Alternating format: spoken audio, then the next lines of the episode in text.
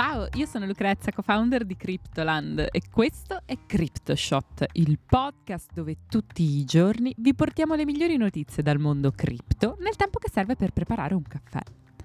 Oggi è venerdì 9 giugno e signori e signore, l'Eurozona è ufficialmente in recessione tecnica. Partiamo da qui e vediamo perché e cosa significa.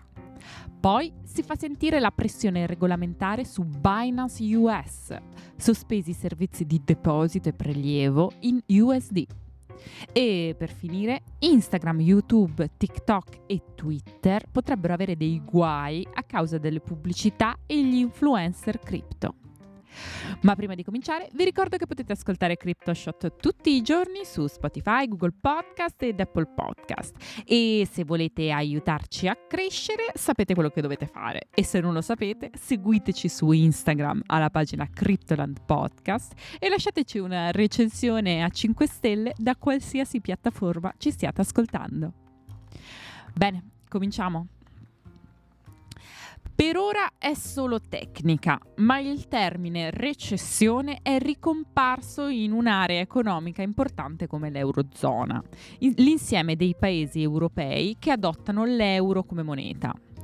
Si parla di recessione tecnica quando il PIL, il prodotto interno lordo, fa segnare una variazione negativa per due trimestri consecutivi, ovvero quando il PIL trimestrale è inferiore a quello del trimestre pre- precedente per due volte di seguito. Secondo quanto è stato riferito da Eurostat, nel primo trimestre dell'anno nei 20 paesi dell'Eurozona il PIL è diminuito dello 0,1% rispetto al trimestre precedente.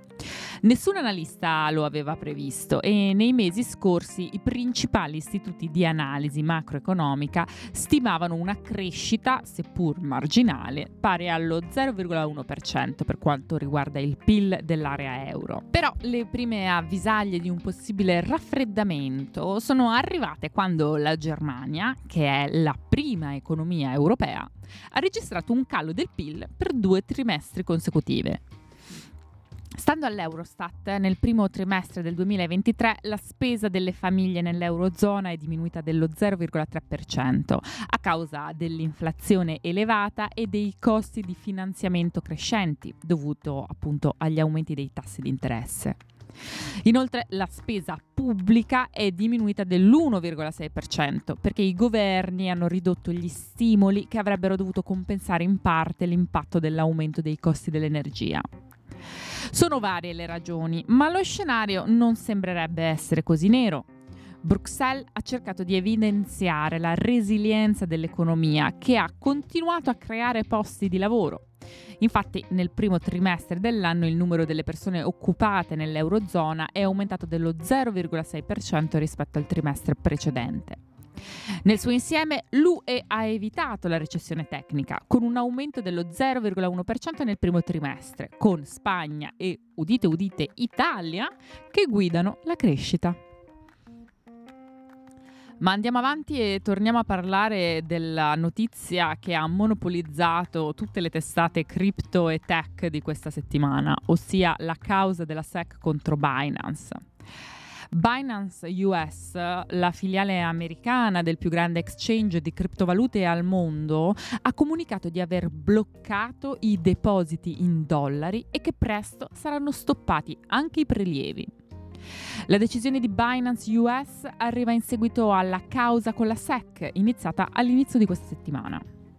Secondo quanto dichiarato da un portavoce dell'azienda, i partner bancari di Binance US si troverebbero in una situazione delicata che li obbliga a sospendere, per ora temporaneamente, i servizi offerti all'exchange, che quindi si è ritrovato nella posizione di dover interrompere i depositi in dollari e pianifica la cessazione dei prelievi a partire dal 13 giugno. È importante notare che gli utenti che operano su Binance.com dall'Italia non saranno colpiti dalle conseguenze derivanti da queste circostanze. Binance US inizierà anche a delistare le coppie di valute in USD e limiterà il trading alle coppie di stablecoin. L'exchange ha specificato che questo intervento è proattivo, eliminando la valuta fiat e diventando un exchange solo cripto per un periodo di tempo ancora non specificato, si potrebbe evitare alcune delle criticità regolamentari che stanno venendo fuori. L'azienda ci ha tenuto comunque a sottolineare che le riserve uno a uno degli asset dei clienti saranno garantite. Sembra che l'azione aggressiva e intimidatoria della SEC non stia avendo conseguenze solo sugli exchange accusati, ma anche sui partner commerciali in qualche modo coinvolti nel mondo cripto che collaborano con gli stessi. In seguito alla diffusione della notizia, BNB, la criptovaluta di Binance, ha perso circa l'1% del suo valore di mercato, per poi recuperare. Non sembra dunque che le preoccupazioni sulle sorte di Binance abbiano al momento avuto un grande impatto sullo stato di salute complessivo delle attività dell'exchange. Andiamo avanti e torniamo a parlare di Europa, perché l'Organizzazione Europea dei Consumatori, ossia il BEUC, ha presentato un reclamo alla Commissione europea e alle autorità competenti, sostenendo che le piattaforme di social media online come Instagram, YouTube, TikTok e Twitter stanno favorendo la promozione ingannevole di criptoasset. In una dettagliata documentazione di 20 pagine intitolata Hype or Damage: The Great Social Media CryptoCon, il BEUC ha messo in evidenza come i cittadini europei non abbiano ancora una grande consapevolezza delle minacce associate al possesso e alla gestione delle criptovalute. Secondo l'organizzazione, la pubblicazione sulle app dei social media di annunci ingannevoli sulle criptovalute è una pratica commerciale scorretta, in quanto espone i consumatori a gravi danni, come la perdita di ingenti somme di denaro. Il gruppo ha quindi chiesto alla rete di cooperazione per la tutela dei consumatori di garantire che queste società adottino politiche pubblicitarie più severe per quanto riguarda le cripto, imponendo a Instagram, YouTube, TikTok e Twitter di utilizzare misure più stringenti per evitare che gli influencer ingannino i consumatori.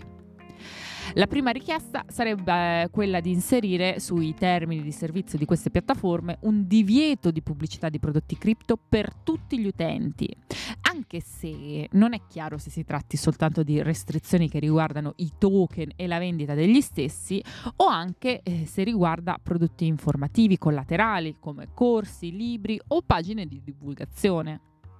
Il BEUC vorrebbe anche che l'Unione Europea richiedesse alle piattaforme di inviare dei report periodici su tali attività, al fine di misurare i risultati ottenuti e impedire così ulteriori danni per i consumatori.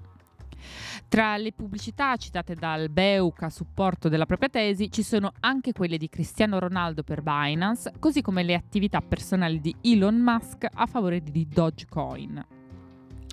Se da una parte qualcuno potrebbe vedere positivamente un taglio netto delle attività tese a sponsorizzare senza troppi scrupoli progetti poco solidi e nati al solo scopo di essere pompati e abbandonati, dall'altra c'è da considerare eventuali limitazioni anche per contenuti informativi ed educativi, come normalissime analisi o semplici tweet degli utenti che espongono la propria visione e opinione sul mondo cripto. Nel frattempo, in Francia, il Senato ha approvato un emendamento che consente alle società cripto registrate di assumere influencer sui social media per scopi pubblicitari e promozionali. Bene, anche per questa settimana è tutto. Io sono Lucrezia, vi ringrazio di avermi ascoltata e vi aspetto lunedì per una nuova puntata di CryptoShot. Buon weekend a tutti, ciao!